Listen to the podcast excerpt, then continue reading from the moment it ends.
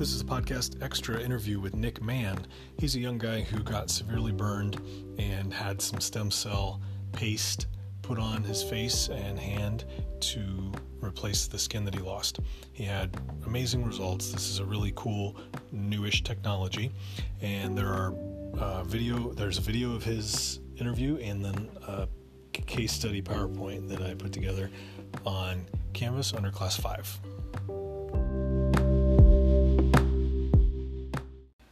So, um, December of uh, 2013, uh, I'd been in the Navy for uh, only a few months and went home on leave, on Christmas leave, and uh, was having a bonfire in my backyard with a couple of friends, my brothers, and um, we were throwing trash and, th- and stuff in the fire, and uh, it turns out that a spray paint can was in one of the bags that got thrown in, and uh, I was standing over the top of the fire, kind of poking around, stoking the fire, and uh, the paint can blew up, and my face was right over the top of the fire. So um, originally, at first, it really didn't feel much pain.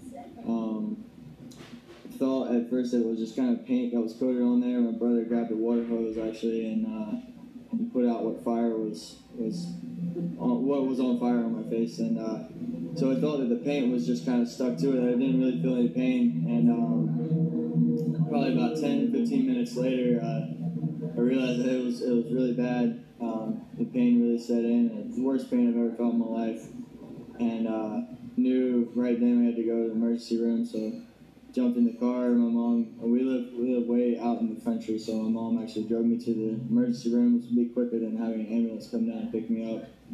So uh, got to the emergency room in, in Columbia, South Carolina, and uh, showed up. It was in excruciating pain. They gave me uh, something equivalent to morphine almost right away, and I took all the pain away.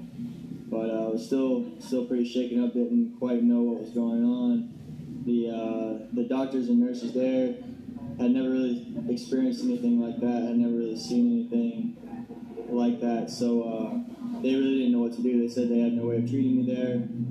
Um, so it's, it's kind of freaked out, freaked me out a little bit more that they were freaked out. So they put me in an ambulance and uh, sent me to uh, Augusta, Georgia. A couple hour ambulance ride. Uh, I got to Augusta, Georgia in the middle of the night. Uh, it, it had happened in the middle of the night, so it's probably four or five o'clock in the morning by the time I got there. And uh, they had me uh, shower off and try to take off whatever debris I could get. There was still paint stuck to it. Um, you know, after it happened, I kind of rolled around on the ground to try to put some of the fire out, so there was dirt and, uh, and debris and stuff all over. So I tried to shower off what I could. Um, and uh, the next morning, they took me in um, for surgery to uh, everything. And uh, the way it was explained to me was they used uh, uh, stem cell paint. Um, it wasn't stem cells that they got from my own body, it was stem cells from, from somewhere else um, that was in paint form. So after they debrided everything off my face, they, uh, they painted it on there. And it pretty much just makes your body think that there's no there's no open wound. So the the flood of white blood cells didn't come and cause scar tissue. Uh, they kind of attached themselves like normal skin. Um, they had everything wrapped up. It looked like a mummy for a while. Uh, I was sitting in the, in the hospital bed and it was it was oozing out um, uh, plasma, which was, was pretty annoying because I couldn't really do anything to, to help it in the middle of the night while I was there.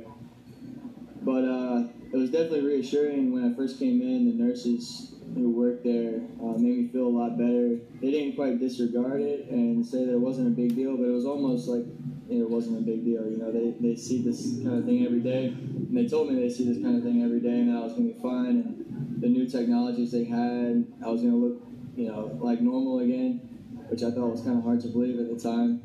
But um, it was definitely reassuring. Uh, that was that was one of the best uh, the best parts of being in that particular hospital was um, was a reassurance that the nurses gave me because they've seen so much worse.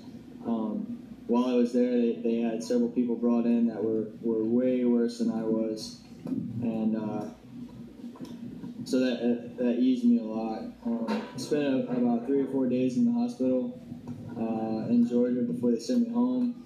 Unwrapped everything, and uh, the stem cell paint that they used. I can't remember exactly what it's called, but it uh, it created a, like a layer on my face that was really tight. It wasn't really able to open my mouth, so my my lips were burned. Um, everything from I was wearing a ball cap, so about middle of my forehead down, and then on the right side of my neck and my right ear uh, were pretty bad because I kind of turned away. I also had a little bit on my hand, my uh, index finger and thumb, and then part of my hand right in here, uh, from where I was uh, kind of using my hand to block my face.